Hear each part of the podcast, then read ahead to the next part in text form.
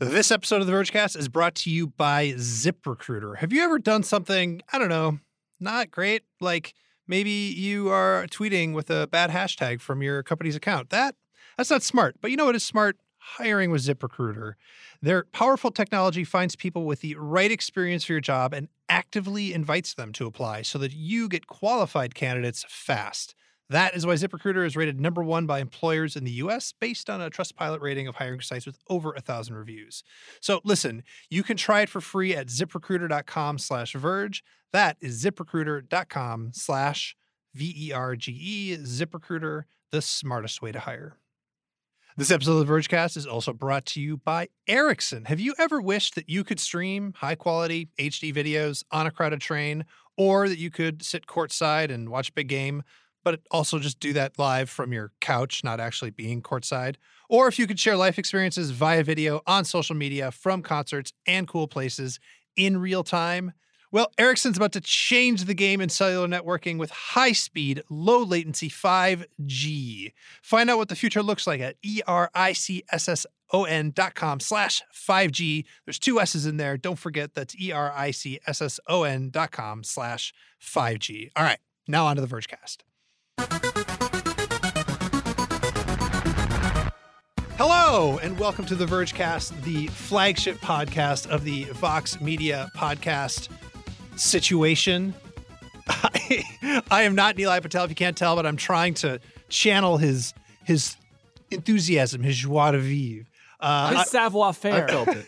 his panache. You are hearing the voices of Casey Newton, who's here with me in San Francisco. What's up? And Paul Miller, who is in uh, a strange room somewhere in the world. Hello. Hello. Uh, we have a uh, I don't know a, a, strange show today. One, we're missing Nilay, but that's fine. We don't really need him. Uh, but we've just got a bunch of sort of things that maybe we can connect at the end. I think there's a couple of things we could easily connect to each other, and then there's a bunch of stuff that we just can't. Yeah. Um, but I think the biggest news of the week, the thing, well, maybe the second biggest news of the week, up until I don't know Tuesday the biggest news of the week was Amazon finally announced, I think maybe a better word might be admitted, admitted, copped to what their plans were for HQ2. Um, uh, and there's going to be two of them. One's going to be in Long Island City, and one's going to be in Virginia. And H- HQ1, HQ2 one and HQ2 two. HQ2 two. Yeah. There's also HQ2 three, HQ2 sorta, H not a Q three in Nashville. That's right. right. Um, and the most fascinating thing about this whole deal was just how quickly sentiment turned on them. Like it was like a fun thing that they were doing, and like cities were offering to change their name to Amazon and Bezos City and Bezos Town and whatever. And then we knew the announcement was coming, and then the rumors were coming out. Wall Street Journal had some really good reporting that they were going to split it into two. And then it got announced, and everyone went, "Thanks, I hate it." It was, it was so crazy when you look at all of the stunts that cities went through and how excited people were at the prospect of landing in Amazon headquarters. Yeah. And then when it actually happens, as best as I can tell, there were like four people in America who were willing to say they were excited about it. There yeah. were the two senators from Virginia, there was the mayor of New York, and there was the governor of New York. Even the two senators from New York went a full day without saying anything. And when one of them finally did, uh, Kirsten Gillibrand, yeah. she said, uh, "We shouldn't be giving away all this money, you know, while the subway's broken and families are starving." Yeah, and then everybody, the floodgates opened after that, and like yeah. Alexia Ocasio Cortez was like, "Yeah, no thanks." Yeah. Um, so this isn't like an urban policy podcast. Um, but the number one thing I was worried about, but it can be, it can be. Uh, so there's like there's housing issues in New York. Uh, not they're like on a different, I don't know, valence of what we've got here in San Francisco. Um, there's also like transit issues, but apparently the I assumed that like the subways in New York City are are horrific and bad, and that this would just put even more strain on them and it would be terrible. But apparently they chose a location that's close enough to enough lines where it might actually be okay, uh, depending on where all these Amazonians decide to live. But during the press conference where De Bla- Bill de Blasio, the mayor of New York City, uh, just completely obliviously was excited about this thing when like there was a growing storm of anger about it. People asked him about transit.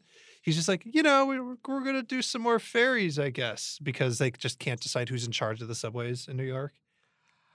It seems like such a nightmare. Um, I very much understand why New Yorkers are nervous about this. And, you know, I, I have to say it is strange for me. uh, You know, in a, in a past life, I wrote about local uh, government, uh, state and local government. Yeah. And economic development is religion there. It's the only thing that city mayors ever talk about is bringing more economic development to their town. And so I imagine it must be so jarring for them to watch this high profile example of two um, you know regions that were successful in luring huge economic development to their cities and just watching the populace crap all over it Yeah. but at the same time, I get it because if you've lived in one of these big cities like we do in San Francisco or folks who live in New York, you've seen that the presence of massive economic development often does not have any real benefits in your life. And actually, it can have some major drawbacks, the, the biggest of, of which, of course, is the cost of your rent. Yeah. Having a bunch of rich people in town means you have to pay more for your apartment, and that can induce existential panic in people for very good reason. Paul, would you want an Amazon headquarters in your hometown? How about Foxconn? Absolutely. Absolutely, uh, definitely want a Foxconn. I think you know it's funny. This is coming on the heels of you know we talked about Foxconn like a couple episodes ago, um, and as you might be aware, Scott Walker is now uh, not going to be the governor of Wisconsin anymore, Yeah. uh, which is kind of ironic. Like that that was not a popular uh, move for him. But this is one of those things where I don't really understand American politics, just because I get it that there are things that everybody disagree or a lot of people disagrees on. There's like 50-50 things and there's 60-40 things. But this is like a like sweetheart deals for big companies it's got to be like a 90-10 thing. Like Yeah. most people are are really against this right?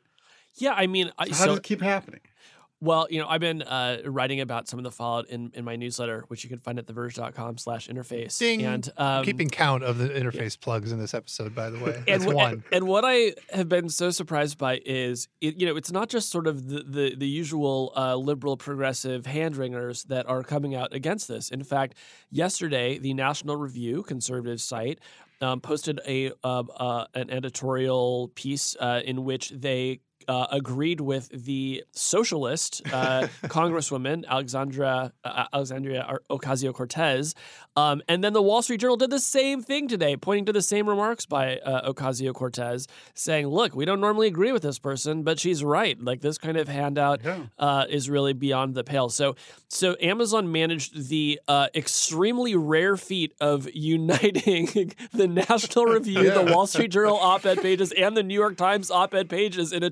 24-hour period. It's crazy. Well, and you know, Wall Street Journal, National Review, that's mainstream conservatism, you know, like, but you know, you got libertarians out there, you know, even matter. So you got Right. the whole fringe and most of the middle all against this. Perfect unity. Yeah. But like it, they're they're gonna get the kickbacks and like every every day it's uh, since this got announced like oh people are trying to like analyze just how much money is going to Amazon it always seems like just tick up a little bit in every article Yeah, well, I mean, the initial reporting was it was one and a half billion, and then I saw a story today that said, well, if you really add it all up, it's three billion.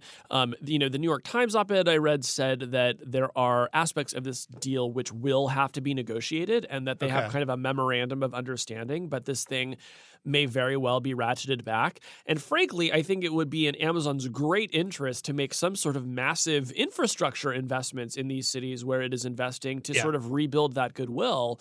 Because, and you know, I don't, I don't want to make too much of this because this is extremely anecdotal, and this is, you know, among some of the, um, you know, the, the newsiest of the news but, but one I day know. you saw a rat in the subway and you were scandalized and you want Jeff Bezos to fix it no, I'm not. I'm not that person. But you know, people are canceling their Prime subscriptions because they're no longer comfortable being Amazon customers. yeah And I haven't yet read the a big piece about this. Of course, it's very uh, unlikely that this is having any material impact on Amazon or will for a long time.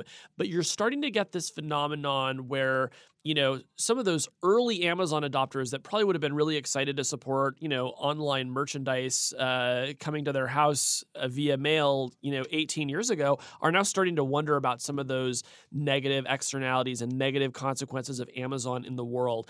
And so, you know, I actually think that Amazon is, is typically very insensitive to public criticism. They have, at best, an indifferent relationship toward the press. Yeah. But that's killing them here because they were totally unprepared for this negative backlash. And unless they make some sort of real accommodations to, to New York and Virginia, it's only going to get worse for them. Okay, so we're gonna we're gonna talk about Facebook later, Mm. but Facebook, uh, another huge uh, on ongoing scandal, and now after this New York Times story, Google just had what like twenty percent of its workforce walk out the door uh, and and and conduct a work stoppage. If you, I, I don't know, that's not quite the phrase that you would, they would like us to use, but like it, it was a union esque move almost. Um, Amazon uh, is facing this backlash about what even a couple years ago would have been a totally anodyne. Oh, they got a lot of money. Grumble, grumble, grumble. Oh, well, we move on. We're happy about jobs. Um, I mean, who's next? Uh, What's going to happen to Apple? right? Yeah. They're next. They got. I mean, they're, they're Well- I mean, Microsoft is like. Yeah, they, there's some defense contractor stuff with Microsoft and actually with Google too. I, I would like to see 20,000 Apple employees walk out over the headphone jack issue and say, damn it. You know, when, when a critical mass of them I- I- forgets their dongles at home, I want them to just storm into Caffè Macs and stand on the tables and demand change. What do we want? Headphone jack. when do we want it? Okay, t- take those four companies, right? Yeah. I uh the other day I exported my data from Facebook. I'm still just kind of like trying to look around, trying to remember what will break if I cancel my Facebook account. But I'm I'm gonna fit, cancel it not because like I'm super mad at them or anything. I just like I don't I don't really want the liability anymore. I just want to get Facebook out of my headspace. Yeah. So I, I could cancel Facebook at any time. Google would be a little harder. I'd have to move my email off of Gmail. Google Docs would really suck. Um, Amazon, I would hate to lose the usage of Amazon. It is so convenient and nice. And then Apple, you know, makes the computer I use. That would be pretty tough too.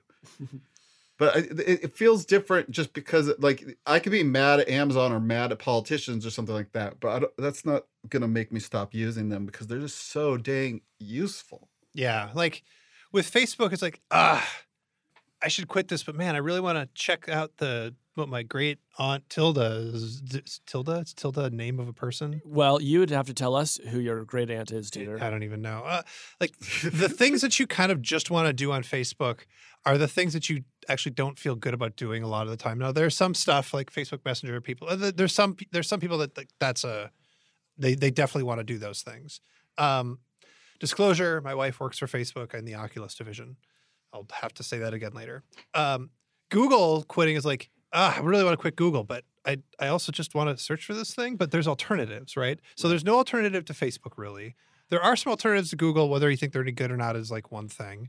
Um, with Amazon, I the alternative is like, uh, I got to go use like a random. I have to use Google Shopping, which nobody wants to do ever.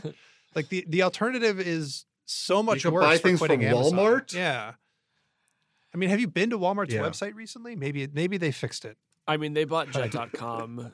Yeah. There, look, the truth is, for all these things, there are alternatives. They are less convenient, and I think it's it's it's actually more of the social pressures that that keep you on. Like sometimes directly in the case of Facebook, but you know if. You know, if you go to search for something and your friends see that you're on DuckDuckGo, like they're gonna laugh at you maybe in that moment, what right? kind of friends do you have? that I have the worst friends, Wow. uh, which I've been, That's which I'm going to harsh. talk about later in the show. No, I won't. Um, no, but I, I just I, think I use DuckDuckGo all day long for every search, and then uh, like one in thirty searches, I have to copy and paste and go to Google because Huh. I don't get a good result. interesting. You know what I want? I want there to be a service, and this could never exist because I would never trust them enough. But if there was a service where I could once a year pay them a hundred bucks and be like, "All right, I'm going to come into your office, and I'm going to give you my passwords, and then we're you're going to nuke all of my data off of all of these services, but I'm still going to keep my account.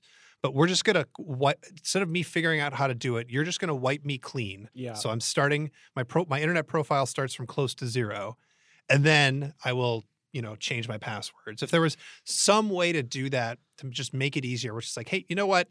Find out what accounts I have on the internet. Just like I would I would maybe trust 1Password with something like this, but I would love to have a service that just makes it really easy. Just be like, I don't want to delete these accounts, but I don't want them to like know anything about me over time. And so just nuke all my profiles, uh, nuke all the information that's there, and I'm going to start fresh. Well, and, and Facebook supposedly is is going to introduce this kind of reset button. Like this has been one of the commitments they have made this year. Yeah. Uh, and you know, they and they should. Um, you know, uh, there's a lot of uh, great writing out there about data as toxic waste. If right? I wanted to read a, a, a newsletter about, uh, you know, interesting stories about those that come out comes out every afternoon and aggregates just the best one. right. I wish that such a thing exists. Someone should Just do that. yeah. And if you have heard about any such thing, please uh, DM me 'cause I would like to know about it. Um, but no, there's been really great uh, writing about the idea of data as, as toxic waste, right? Where sort of it is this byproduct that is created by this result of this this process that is important to all of us, and it kind of gets stored uh, underground, and, and you don't think about it. Yeah. But it can come back to haunt you, and it can kind of you know leak into the digital groundwater. Like this metaphor can go on a bit, but um, but but we should think of better ways to dispose of our data so that it has less chance of coming back to haunt Yeah. us. S- Speaking of uh, bringing this back to Amazon, did you guys know Amazon has its own social network? What's it called? Like Amazon had, I don't even know. Amazon has this thing. If you somewhere on the left of Amazon, if you click on something and then you click on another thing, you get this s- stream of like kind of like tweets. And it's basically people like, I just got this. My son loves it. And here's a picture of my son using this product. It, seriously, it, it's a real thing. The other thing I wanted to say about Amazon is, and back to the key issue of HQ2, seems like one of their big excuses for this is um, the pipeline of talented tech employees. Yeah, they just couldn't Does get enough workers mean, in one place. Well, does this this mean like that remote work is is truly dead as a con? Like th- th- that remote work is not the true future of the world. Like like we've we've finally decided that that's just really not going to work out for us for big companies at least. I think for big companies, that's totally. I know there's been, like, yeah, Wave waves of remote work and then backlashes against remote work and it kind of feels goes back and forth. But this seems like a real thing where it's like, nope, the only way to get good employees is to be in one of five cities in the U.S. yeah, that's at least in the U.S. Yeah, that seems about right. Sorry, I don't know Tuscaloosa. Why am I picking on Tuscaloosa? I don't know. Well, I I was tweeting about Tuscaloosa the other day because there was ex- this extremely hot take uh, that was published by TechCrunch saying Amazon did exactly the right thing in its HQ2 search. Uh huh. and it sort of defended them across Mm. every dimension. But my favorite part of the defense was, um, you know, this decision could be a real wake up call for other cities about what you know the fact that they need to change to make themselves more attractive. And, you know, I'm just thinking, yeah, like I bet the mayor of mm-hmm. Tuscaloosa is thinking, you know what, maybe it's time to just rebuild as New York City. You know, well, what? Why don't? Yeah, if we want to win economic development, let's lure eight million people here. Let's you know completely transform the the city into a, a global metropolis, and then maybe we'll have a chance of winning HQ two business. Anyway, it just made me laugh. all right. Here's what's going to happen.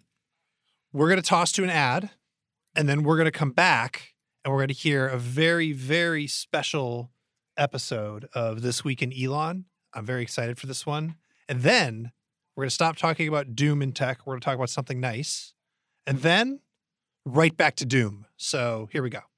Yes.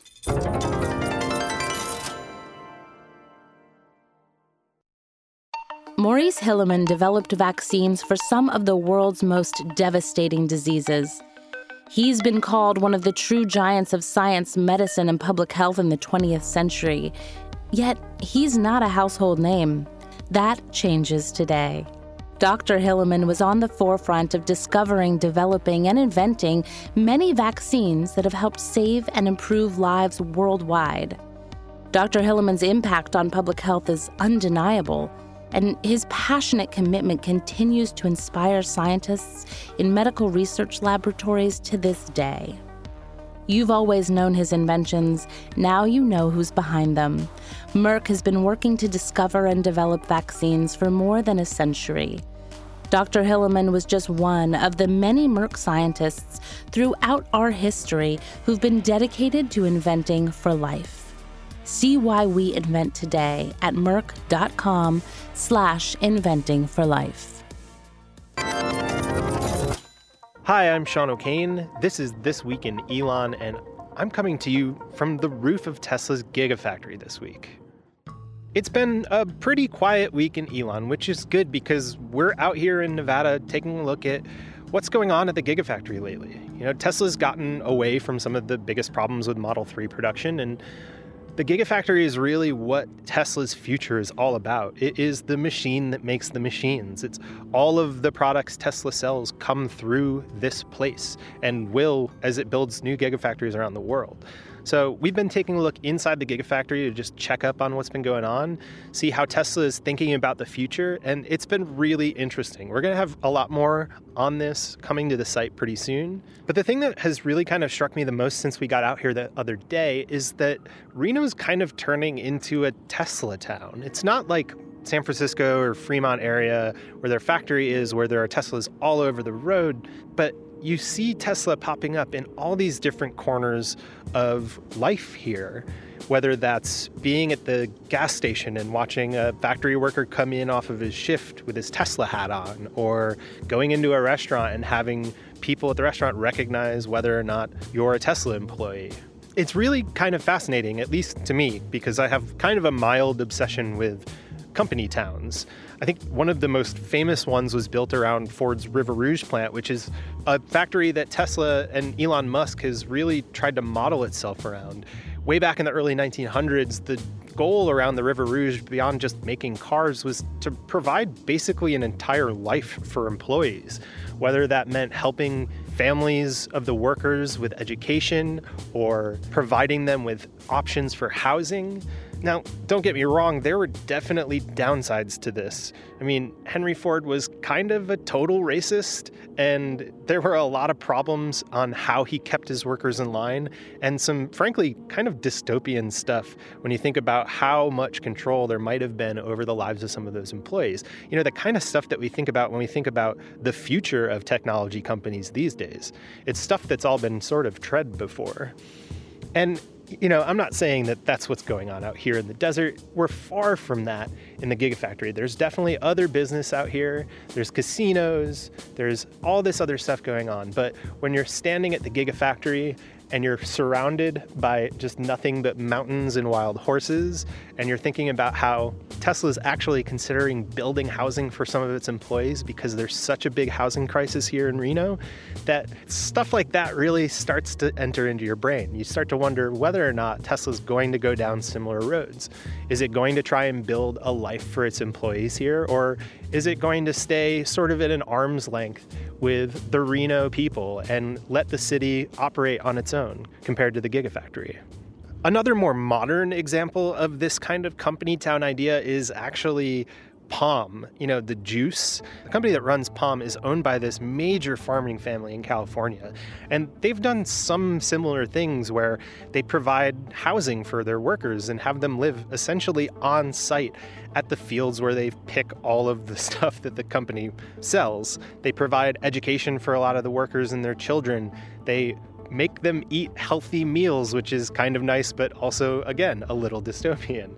But people who have looked really closely at what POM has done with its workers kind of think that maybe they're doing it the right way. And I think what I'm getting at here is that there's sort of two paths to this. I've only been here for a few days, so I can't really say whether Tesla's ever going to wind up like either of these companies.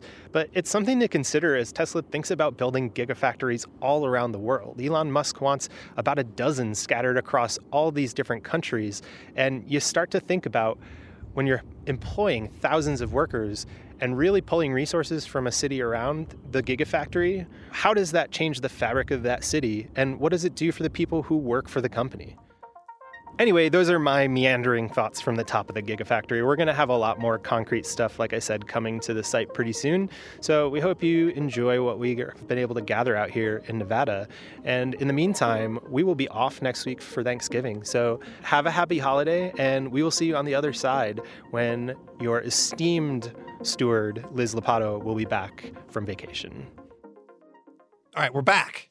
I would say the thing that warmed the hearts of everybody at The Verge this week was Night Sight, the feature on the Pixel 3 that lets you take pictures in the dark. And uh, I mean, I've been using it, and we went out and shot a video in San Francisco because you know Vlad wrote it up and has all the details of how it works, and we can get into that. Um, but uh, Vjeran and I out here, we went out in San Francisco, and like we couldn't find a dark enough spot to properly test it in the city. Number one, because we've got all this smoke from the the campfire in the city. Um, so there was like haze that was like spreading out over the city under the streetlights. But we finally found a dark bar and we're like, oh, let's go to this dark bar. And we convinced the bartender to like not turn the lights on outside in this canopied area. And we sat in the dark in the cold and took pictures of drinks. Um, someone kept asking me if I was drinking a Negroni.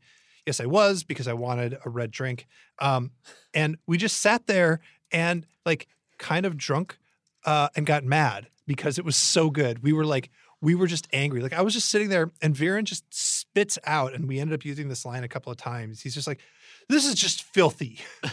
you mean it? No, it looks really. It's like, no, no, that's that's what I mean. It's so good. It's filthy. I'm so glad we're talking about this because Lord knows it has been a dark year for tech and there's not a lot to get excited Mm. about. And, you know, I think about what it was like to write about tech when I started at The Verge in 2013, and it just felt like it was miracle after miracle after miracle on your phone. Of course, you know, looking back, there were probably some huge stories that I missed. Um, you know, but man, I saw this. Is it night mode or night vision? Night sight. I Night kept getting Sight. it wrong too. Okay, Yeah. terrible branding, Thank but it you. is a Google product. Agreed. So Night Sight, uh, I saw these photos, and honestly, my jaw dropped. I, th- I thought they were so fantastic, and I, I really can't say enough good things about them. It is an incredibly impressive example of tech. It's tech that helps people with a real problem, which is that like we are most of us are terrible low light photographers, right? And it's something that you can have right now that can help you, you know, capture important moments in your life to say forever and, you know, and and and pass them on to, you know, your children and, their, and your grandchildren. So I just think this is so awesome. Uh, my question is because I saw some tweets sort of floating around about this yesterday. Does Apple have the same technology, and and or, or, or how close are they to putting it on my iPhone? Does anybody know? I don't know how close they are. And do they?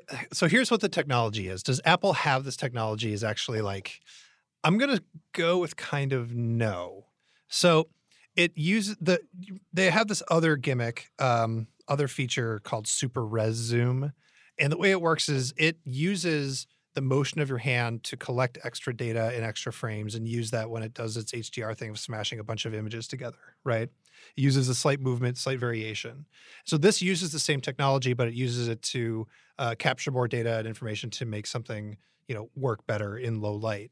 Um, I mean, there's some other stuff too. It does it can extend the exposure time, but the difference here, like if Apple were to do this, it would probably just extend the exposure time.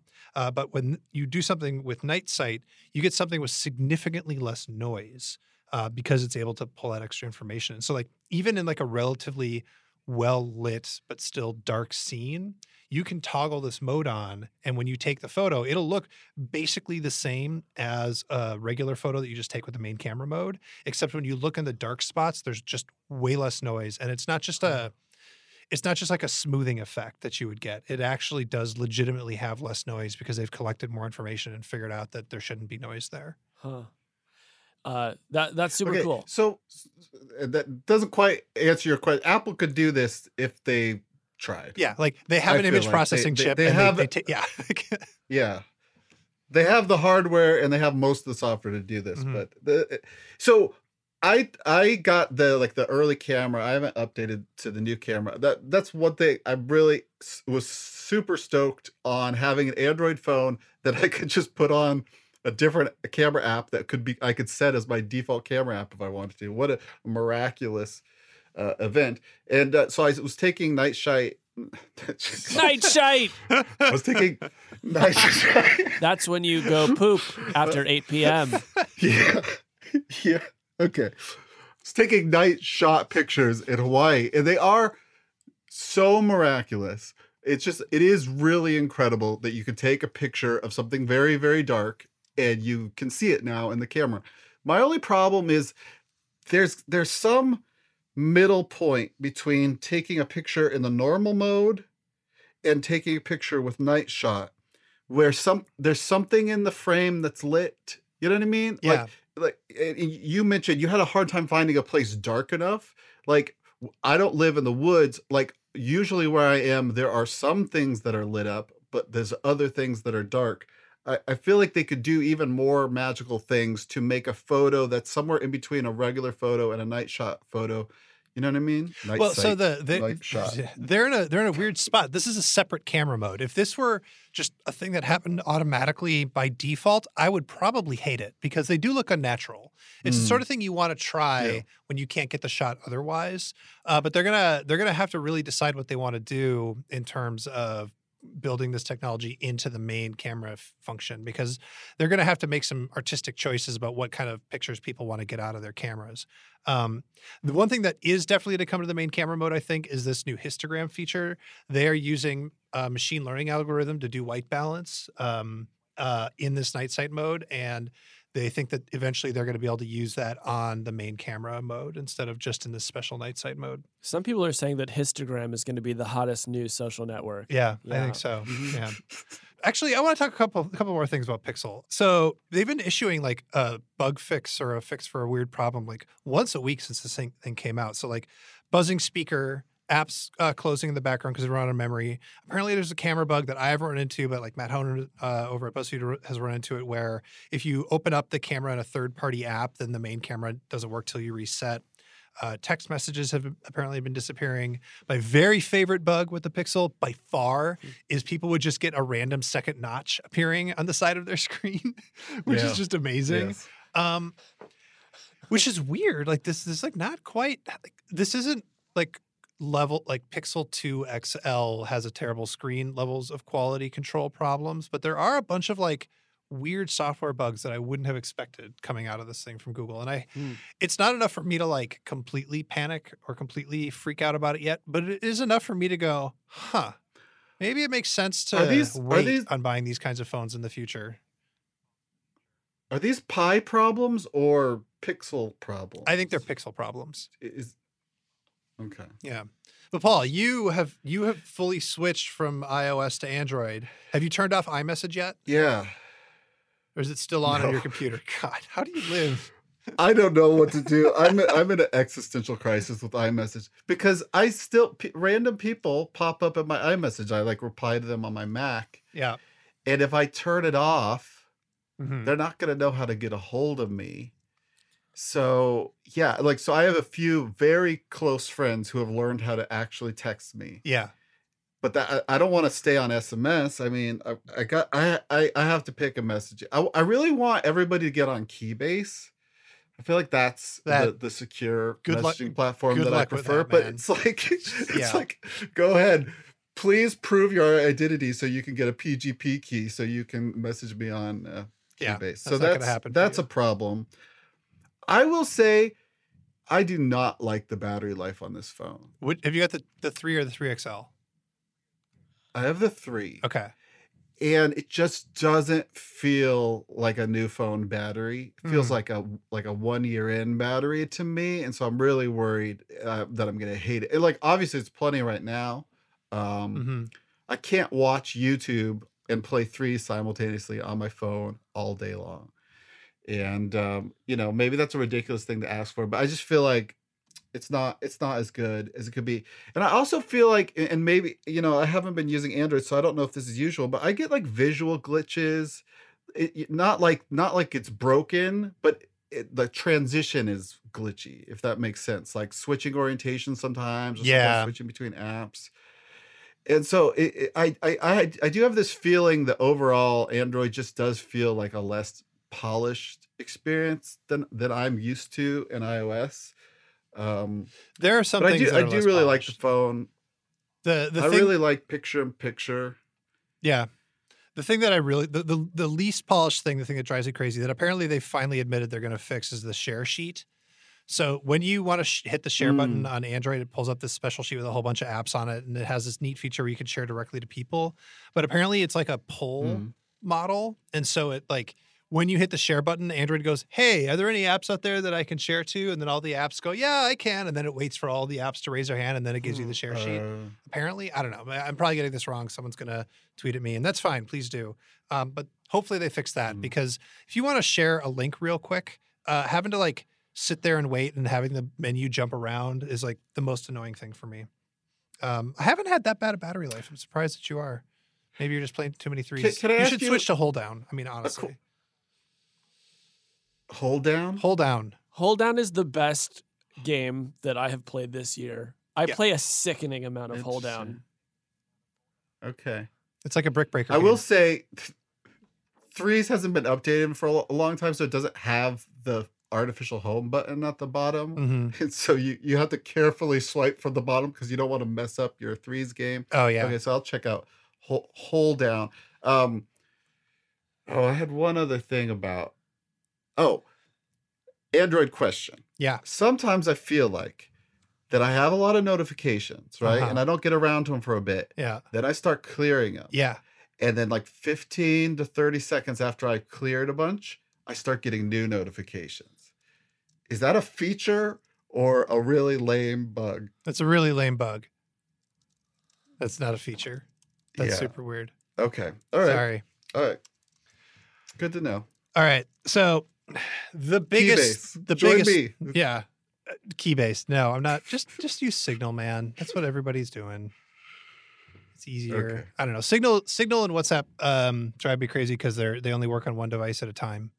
And the, plus like the web version, um, which is annoying.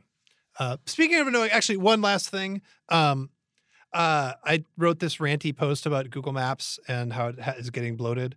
Um I emailed both Verizon and AT&T this week and asked them when they're going to support the universal profile, which is the version of RCS, which apparently everybody's going to call chat, although they probably are backing off on that because carrier Mhm.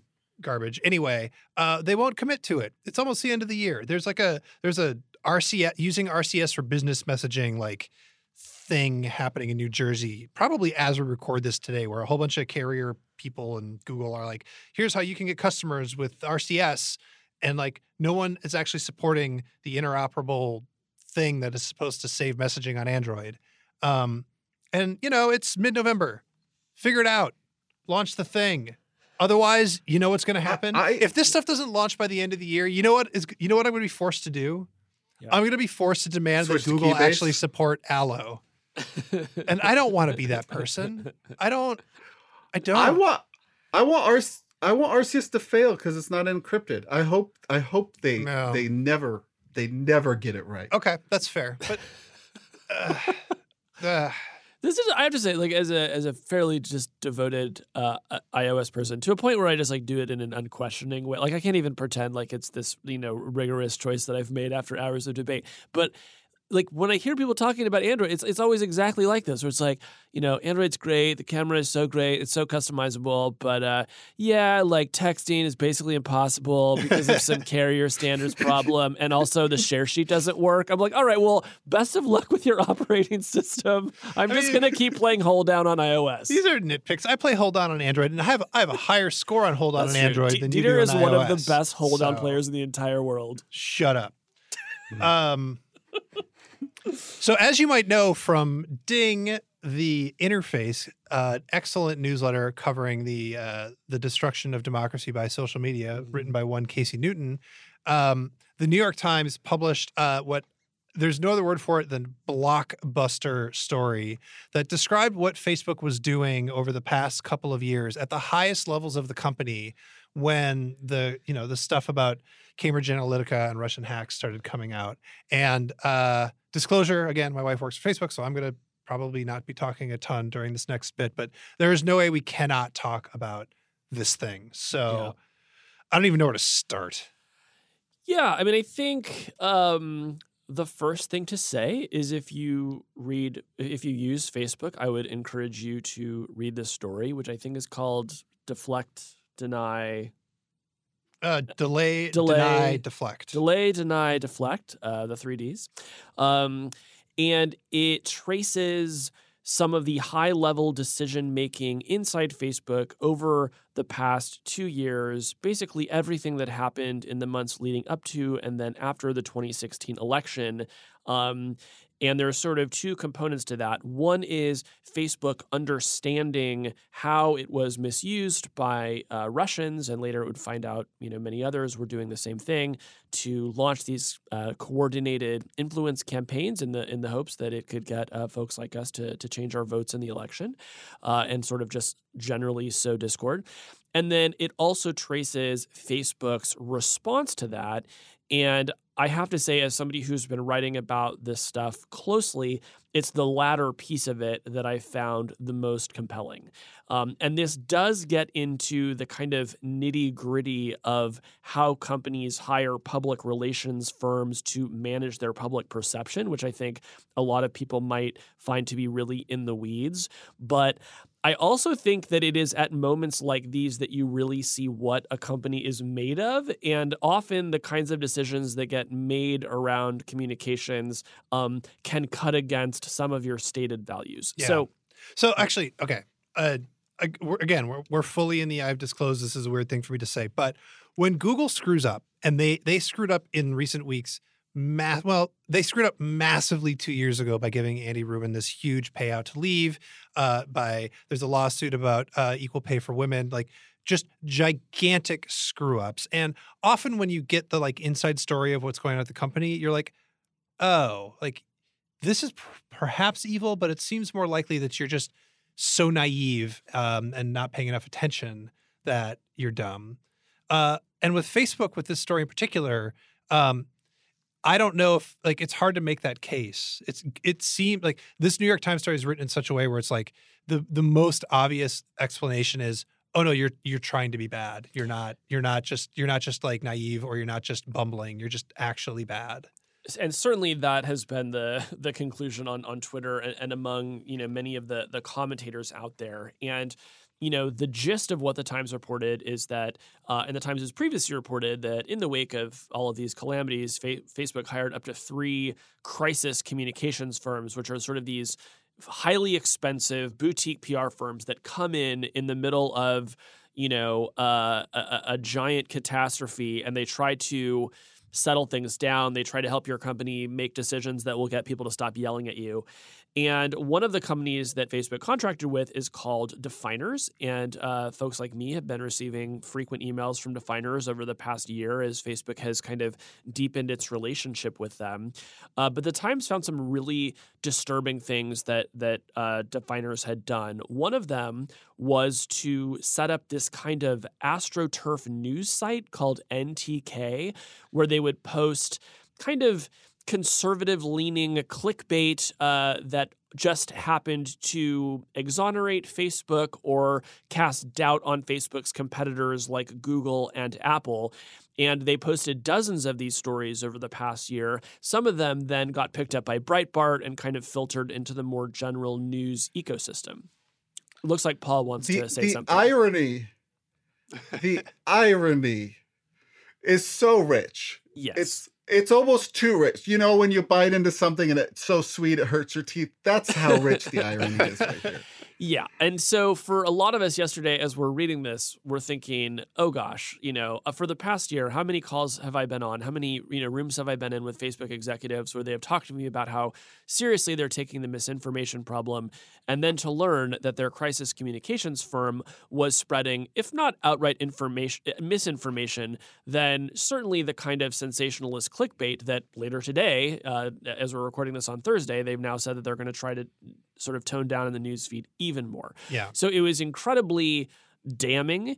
And by the end of the evening, Facebook had fired Definers, um, which I think was sort of the only possible outcome uh, of this story.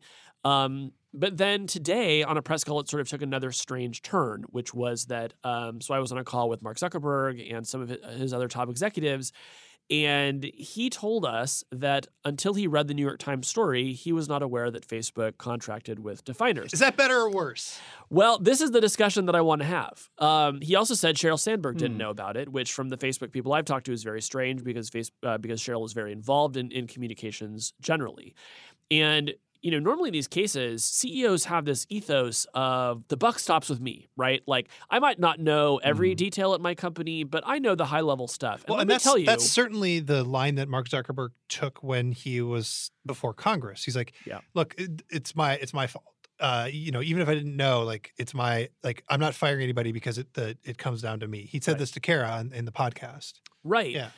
But, you know, you talk to people who've hired uh, crisis communications firms, which I have, this almost always involves the CEO, right? Think about think about the context for you hiring this people. Your company is in a crisis, right? There are a few situations at your company that are going to demand a CEO's attention more and certainly the Russia situation and the misinformation situation has been a top priority for for Mark and Sheryl during all of their communications over the past year. So the idea that their communications uh, chief, who until recently was Elliot Schrage, um, had sort of done this, not told them, and never reported back to them about what the company was doing. It really kind of beggars belief, which isn't to say it's untrue, but just that it is incredibly hard to believe. And so then, yes, Dieter, it brings us to the question of is it better that which would have been better that they knew about it and are lying or that they actually didn't know that this company was out there sort of spreading this kind of uh, viral crap Yeah. I mean, to be honest, Zuckerberg not knowing matches my concept of him, it, it, and it does match. So, uh, naive doesn't feel like the right word. Yeah. Um, it, and I hate the like Zuckerberg is like a, a robot trope. Um, but uh, sort of algorithmic like it, it, it in a sense it, it, it feels like a, a zuckerberg uh, mark zuckerberg and i'm really generalizing i'm very sorry about this but i feel like as a person he has a hard time dealing with edge cases. He really wants general principles to work and, and live by. I'd love to hear if you guys agree at all with this. And Oh, so like yeah. the times piece leads off with a total edge case uh, like of are we going to delete this uh, statement by Trump on Facebook that you know Uh, it's an edge case that went all the way to the top because they didn't have a, a, a- clear method for for moderation which was obviously I've talked about this a lot mm-hmm. on this show that it's obviously a really hard basically unsolved problem and I feel like they set themselves up for this sort of failure of moderation when they decided to be moderators of 2.2 billion people but still like I, I feel like they don't have a good answer for for edge cases They don't. And to your point, Paul, like Zuckerberg absolutely wants there to be scalable solutions for answering every question because it's kind of the only way that Facebook can survive, right? If they have to referee every single Facebook post, the company collapses. And so he is always going to be motivated to find these kind of, you know, general systems. You know, t- today as we're recording, Facebook put out uh, their second report on the enforcement of their community standards, which is like essentially like four times a year now.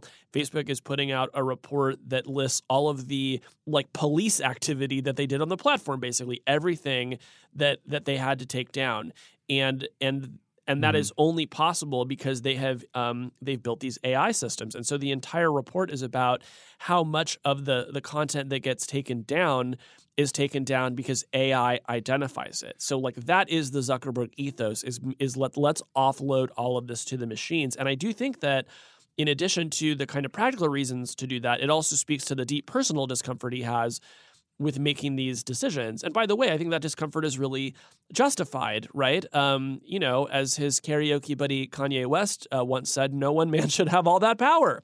So hang on, what's the what's this? The, they announced this um independent oversight body, like an independent court, like Yeah. the, the the World Court, the Hague for Facebook. Like, what is this? Yeah, so this is like super interesting. So when I got to ask my question of Zuckerberg today, I actually asked about this because all the stuff we're talking about aside, like this, th- honestly, it just kind of blows my mind. Okay, so Uh, in April, on a podcast with um, Ezra Klein of the Vox Media podcast situation, Yeah. uh, Mark uh, said that he wanted there to be some kind of Supreme Court for Facebook.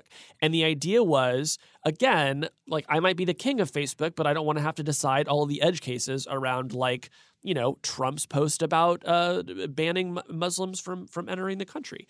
And so today they formally announced that they're going to do it, and basically said that that work is underway. They're hoping to establish this panel by uh, by the end of next year. And so my question was a little bit about how it's going to work. You know, when I talk to experts in this field, they'll say a really frustrating thing about Facebook is that if your if your content gets taken down, traditionally there has been no recourse for appeal. Now you actually can appeal, but if you get rejected, you sort of just get a form letter. There is no case law about why. And in the American judicial system, if you know if you appeal your case, the judges will write down you know why your appeal fell short, and this becomes a really important way of uh, ensuring that there is justice on the platform. So to me, what is just so crazy about this is you have this website that started for you know us all ogling at one another's like college photos and now they have to think about Mm-hmm. coming up with a global judicial system uh, so it's it's I- really a I do- crazy milestone I do not like the film The Circle, and I have not read the book, but they, it's like they pulled an idiocracy, except the movie's not funny. Like, I just like the circle was like, okay, I get it, eye rolling, like, yeah, they're gonna take over everything, and yeah, it's This will be idiocracy if they Great. decide that the Facebook court, the independent oversight group, is actually a televised court TV show. Like like a la Judge Judy. If they have Uh, Judge, Judge Judy, Judy. and like and like and every case they, they, they you know they agree to binding arbitration to show up on the TV show. They both get paid, but really they're trying Would to solve this that. case. And it's like it's like yes Pepe uh, distributors versus like who would the other side be? And it's like oh uh, sure I would Um, watch the hell out of that show. yeah like this is the first great pitch for a facebook watch show that i've heard actually is Yeah, just is- just like c-span for the facebook supreme court. That is going to be fantastic. Um so yeah, man, I don't know. It's like this is what I love working about for The Verge is that you just like you find yourself writing about these moments that just feel like these like strange leaps forward thirty Yeah. years in time. And for me, Facebook having a Supreme Mm. Court is one of those moments where I, I say it out loud and it sounds crazy. uh, one last thing on Facebook. We got to move on. Um, Paul, I would like you to react Yeah. to the news, which Facebook downplayed, of course, that perhaps in part because he was pissed off at Tim Cook, uh, but probably mostly because that's what everybody on the planet uses except in America. Uh, Mark Zuckerberg decreed that Facebook executives have to switch to Android. But that doesn't didn't surprise me. No. I don't know. Is that is that mean of him? Does that sound like a mean thing? Well, look, It's not. You know, it sounds it sounds Ballmer Ballmer esque. Um, I look. I have I have a great deal of respect for the Times reporters who broke the story uh, on this particular point. Uh, I suspect that their their sources misinformed them. I do believe that Zuckerberg told executives to use Android phones, but Facebook has been encouraging uh, employees to use Android phones for years, and the obvious explanation is that the majority of the world uses Android phones, right? So you don't need a personal feud with Tim Cook to explain why you want your executives using those phones. Um, you know, certainly it's you know yet one more reason why I personally would not want to become a Facebook executive. you know, on account of the share sheet and the texting issue. All right. On the Vergecast, we cover the ever changing landscape of all things tech. And so, coming up next, we're going to hear the segment from Ericsson about the shift to 5G. So, take a listen to that. And then you're going to hear from Paul. Mm-hmm. And now, the 5G Meditation Minute. Welcome. Just relax your body. Breathe. Repeat your mantra and feel the calm wash over you. 5G is here. 5G is here. And it's going to change the way we live. This next generation of wireless technology will revolutionize how we send and receive data and Ericsson is one of the companies building the infrastructure we'll need. Push away the bad reception and overcrowded networks. 5G uses multiple antennae to boost capacity, So, in large crowds of people, like at a packed concert, you can still connect and share selfies instantly. Embrace the cloud. With minuscule latency and edge computing, 5G makes even remote files behave as if they were on your device, and you will have so much more to be thankful for. Augmented reality, 8K streaming, AI assisted services, smart cities, and the ever growing Internet of Things. Your future is empowered by 5G. Lie back. Be present. Focus on real connections. Ericsson is bringing 5G to life. Breathe in and breathe out. Repeat your mantra and feel the calm wash over you. 5G is here. Ah. Thanks to Ericsson for sponsoring the Vergecast and supporting the Vox Media Podcast Network, which I prefer to refer to as a situation. Now we're back to Paul, who every single Yes. week, without fail, it's a very serious segment. Nobody ever laughs. Nobody ever uh, has any anything to say about it other than to just listen in quiet repose. Mm-hmm. You do a segment that's called Dieter. It's called Why Not Two. So we um we Okay. covered the the the Android bug that added two notches, Yes, and it was hilarious. it was. But what if I told you? Uh huh. What if I told you that Sharp has made a phone with two notches On purpose. on purpose? So it it's there's a there's an essential style little little camera notch up Uh-huh. top, and then the bottom uh, there's a, home button notch. And I think the real Wait, there's the a real chin nice touch that- next to the notch. Yeah. Yeah, well th- this whole thing has yeah, it has a slight chin. So so you basically you have the essential notch. Yeah. You have a home button. Yeah. You have a bottom notch which to be honest, that's a sharp innovation right there. That is. Then you have like the, a Samsung style chin. And then you have the iPhone XR like border all the way around the screen that made the, the notches kind of seem dumb in the, Ah. dumb in the first place. But I do love that it's only a 5.2 inch phone. are compact. Yeah. yeah. So their their their last compact phone had a little bit of a notch, um, but it had a big chin with a button. I will say, because I I don't have this new hot new hold down game, that this would be a great phone for me to play threes on all day. Yeah. Because I do need that home button. You do need to swipe up to get the home button on um on hold down. That's one of the things that Android does. A lot of things go full screen and then the home button gets hidden, so you got to do a little swipe up. But it's less dangerous But- to swipe up and hold does down because it's Right. not a there. Yeah, That- there you go. exactly. Mhm. That was my worry.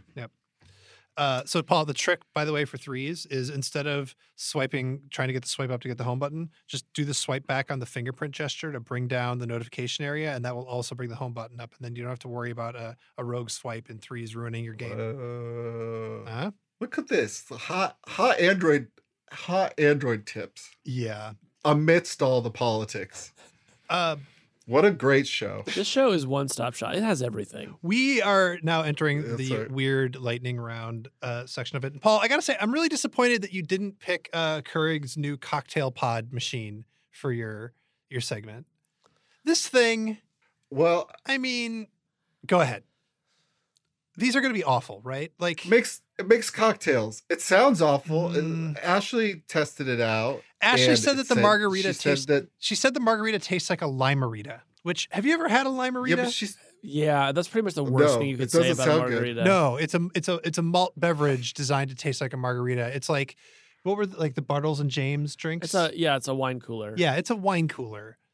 It's uh she did say that the the Mos the Moscow Mule that she tried was was sou- tasted like a Moscow Mule, but I don't know what a Moscow Mule is. It Do you is guys know? it is um A Moscow Mule is vodka, ginger beer, and lime. yeah, it's not a hard drink to make. Yeah, it, but you have to serve it in a copper mug. Which Otherwise, will then you're be, you will steal, Yeah. li- in all likelihood, from Yeah. the bar. Yeah. So sometimes when you order a Moscow Mule, you have to give them your driver's license. Really? Yeah, because they have so many stolen copper cups. Wow. But and I just want to put this out there: if you run a bar and you require any sort of deposit when you serve a, a Moscow Mule in a copper mug, I would just like you to tweet at me at, at Casey Newton, and I want to collect those stories, and I'm going to write a Medium post. Okay. Yeah. Great. Uh, So, but yeah, this is this is called the DrinkWorks Home Bar. It's also supposed to eventually make beer, which se- No. seems pretty suspect. yeah. I just I can't. and it needs CO two. How many cocktails are fizzy? Here, here is my guess idea. If, uh, I have an idea for stunt journalism. Here's what we're going to do. Yeah. We're going to take the cocktail pods Uh huh. and then we're just going to squeeze them between our hands and see if you can create a cocktail without even needing to involve the Keurig. And yeah, we that's can have a a viral really hit. good- That's a Yeah. really good idea. Just like just just get an exacto knife, slice it, slice it open, pour it over ice, see what happens. Yeah. Like, why is there a machine for it? Uh, uh, oh, uh, we made fun of this because it was super easy to make fun of, but I get what it's supposed to be. But Essential has released its first or its second ever module that I know of for the Yeah. Essential phone. It's just a list of Andy Rubin's mistakes, and you can just plug it right into the phone. well, at the top of this list of mistakes is the headphone dongle. It's a hundred and fifty dollar headphone dongle. Um, it's technically the modular adapter that lets you plug a headphone in without losing your USB C jack, and I think it has a high end DAC in it. Um, but come on, it doubles doubles the thickness of your phone, basically.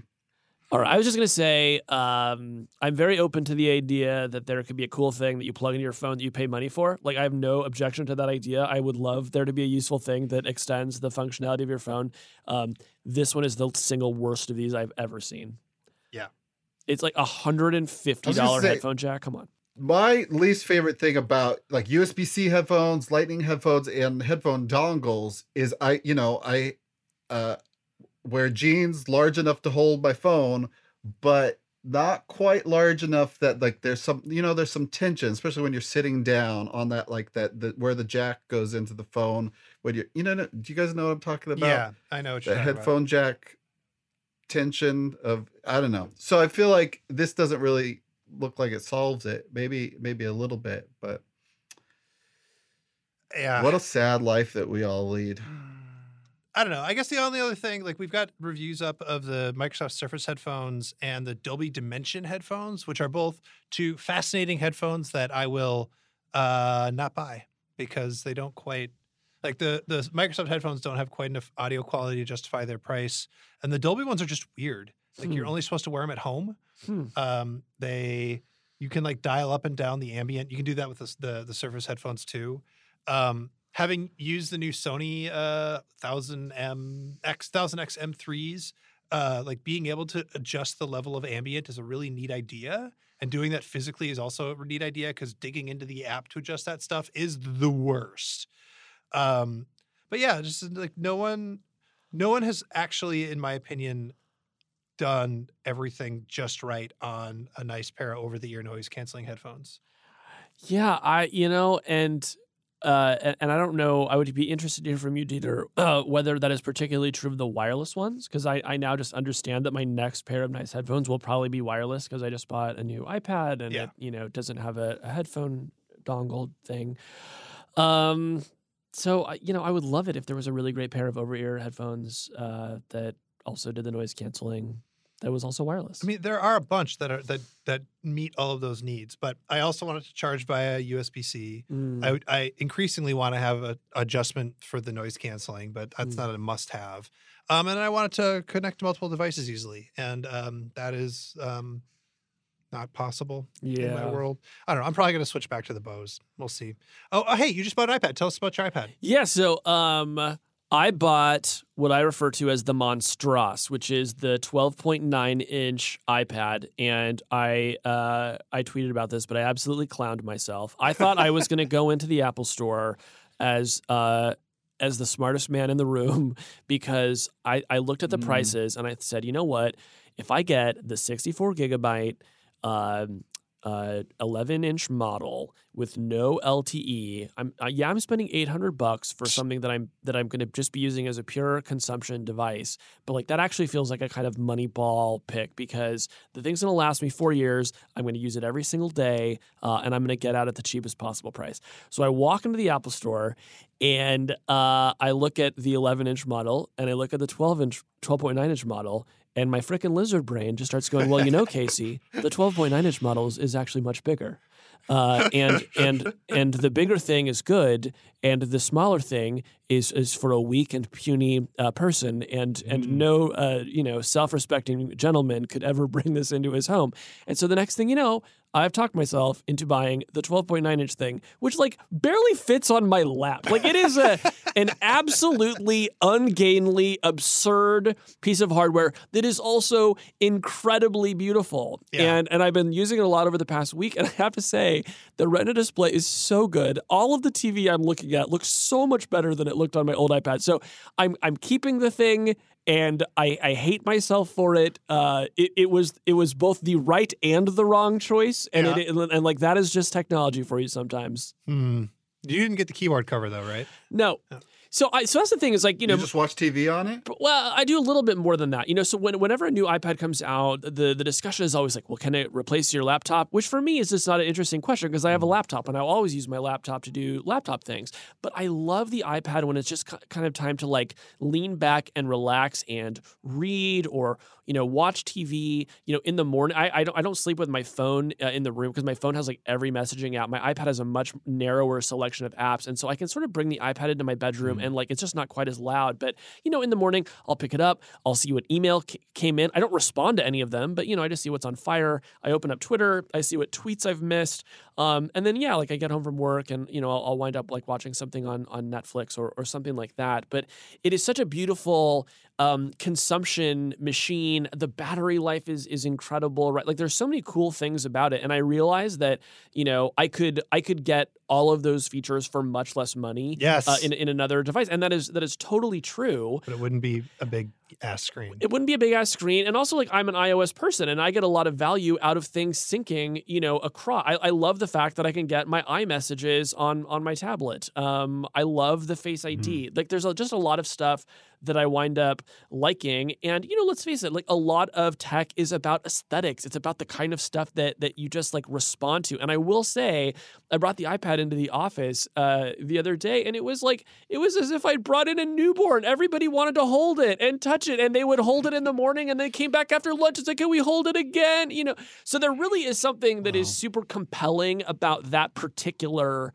thing, and like nobody is trying to pick up your Kindle Fire and and you know see what it's like. That's true. Yeah. Speaking of compelling, we do have some updates on the most exciting story in tech other than Night Shot or Night Sight or whatever it's called. The Galaxy F. Oh god. Folding phone. Like, wait, You is thought it you really spent a called lot the of your- Galaxy F? Why did they decide to? I I mean, F for fold, but it's like I thought that was a joke. That's No, hilarious. Samsung can't stop owning themselves. We should also talk about their new interface. But anyway, keep going about the Galaxy.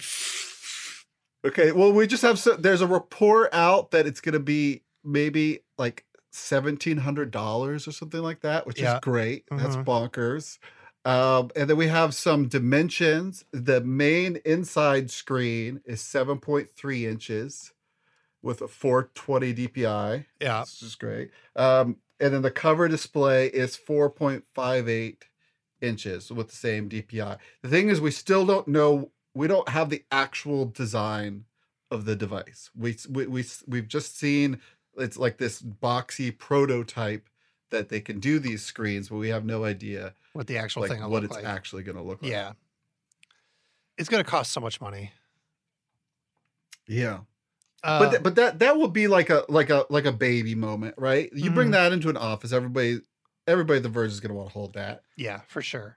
Have you looked at the some screenshots of this new Samsung One UI that they're doing? So Samsung, we've we, it was TouchWiz for years, and then they they realized everybody hated TouchWiz, so they said don't call it TouchWiz anymore, call it the Samsung Experience. And we said, cool, we're going to keep calling it TouchWiz. um, and so they realized they actually Mm. have to give it a name. And they're changing the way that their UI works on Samsung Android phones. And they're calling it One UI. And the whole deal with this new UI is they realized phones have gotten too big. And so they just shifted everything down to the bottom. And so now everything is at the bottom. Uh, and then there's like giant headers, like their notes, their default notes interface that says like all notes is like the header of like the section of the app you're in before you like tap into a note. Mm. And it's literally the top third of the screen Huh. is just gone. So like I get it. You like you get the full screen because like when you're browsing or something, you can scroll up and it's there. But when you're in like an app where you actually need to tap something, they've tried to shift everything down to the bottom half of the screen. And it's like, do I love this or hate this? Hmm. Is this good or really bad? Like just get a small phone or wait, no, Samsung is genius.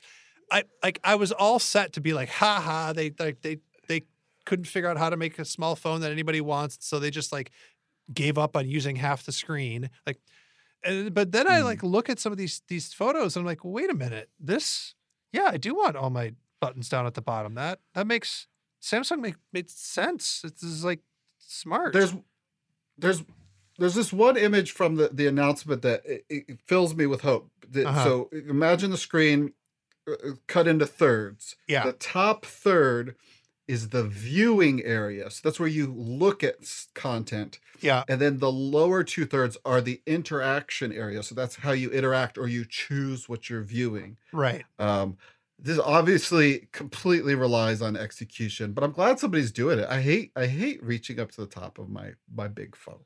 Yeah, but, but I hate it. it it does look silly. Like you're in your text messaging app and you can only see your four most recent messages because the top half of the phone is just the word messages.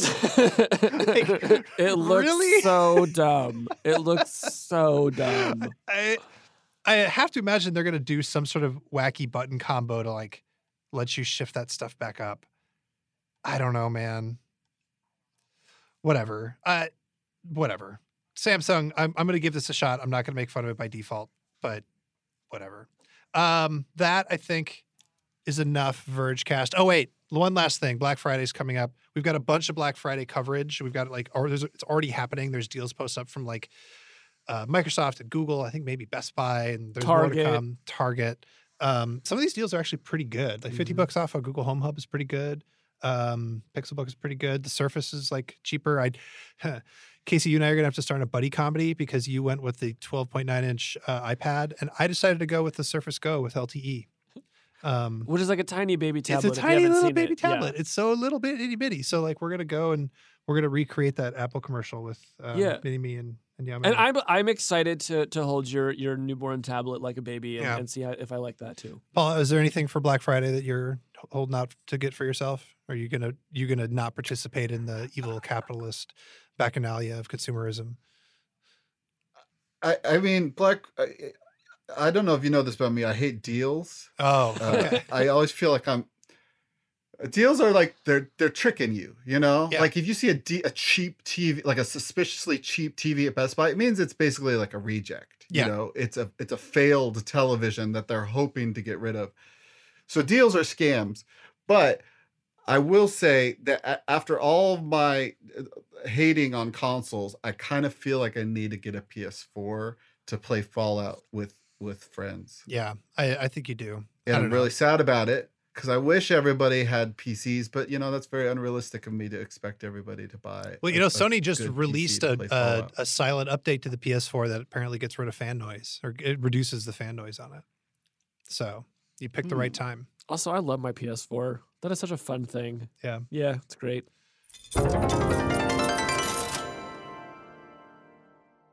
This episode of the Vergecast is brought to you by Ericsson, who would like you to know that 5G is not just a step up from 4G, it is a game changing advancement.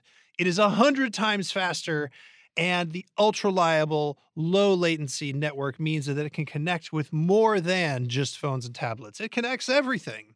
Imagine a jam session with band members miles apart in perfect sync. It is happening. Imagine an 8K entertainment system in your self driving car that rivals your home theater. 5G will have the power to revolutionize existing industry models or even create new ones. This is just a glimpse of what the future will hold and what it will look like with Ericsson and 5G. Find out how 5G will transform the world at ericsson.com slash 5G. That's E R I C S S O N dot com slash 5G. Hey, Vergecast listeners. I'm Spencer Hall from SB Nation, and I want to tell you about my new show, It Seemed Smart. It Seems Smart is a show about people doing things that, for some reason or another, seem smart at the time. Those things might include doing a little cocaine and driving a bike up a mountain. Or, I don't know, maybe racing 100 miles per hour across the country in the middle of the night with no one's permission. Or even stealing a bat from an umpire's room in a Major League Baseball park. Check it out, and if you like it, tell a friend. I'm Spencer Hall. Don't do anything smart.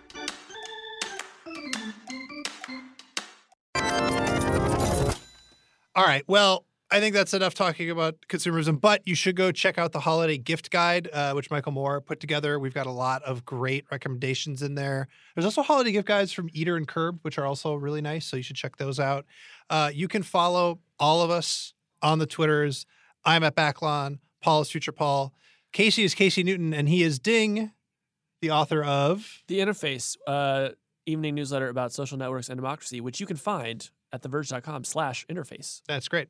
Uh, you should also rate and review us. It's been a while since I asked for that, but give us give us some stars. We'd appreciate that. And of course, there are other podcasts. Recode in particular has some great stuff. There is Recode Decode with Kara Swisher. There is Recode Media with Peter Kafka, and uh, Kara has that new podcast with uh, Doctor Scott, Professor Pivot. Scott Galloway. Pivot. It's Pivot. called. It's called. Yeah. It's very very good. So you should check those out. Thank you so much for listening. We'll catch you in the next one. Promo code Rock and roll.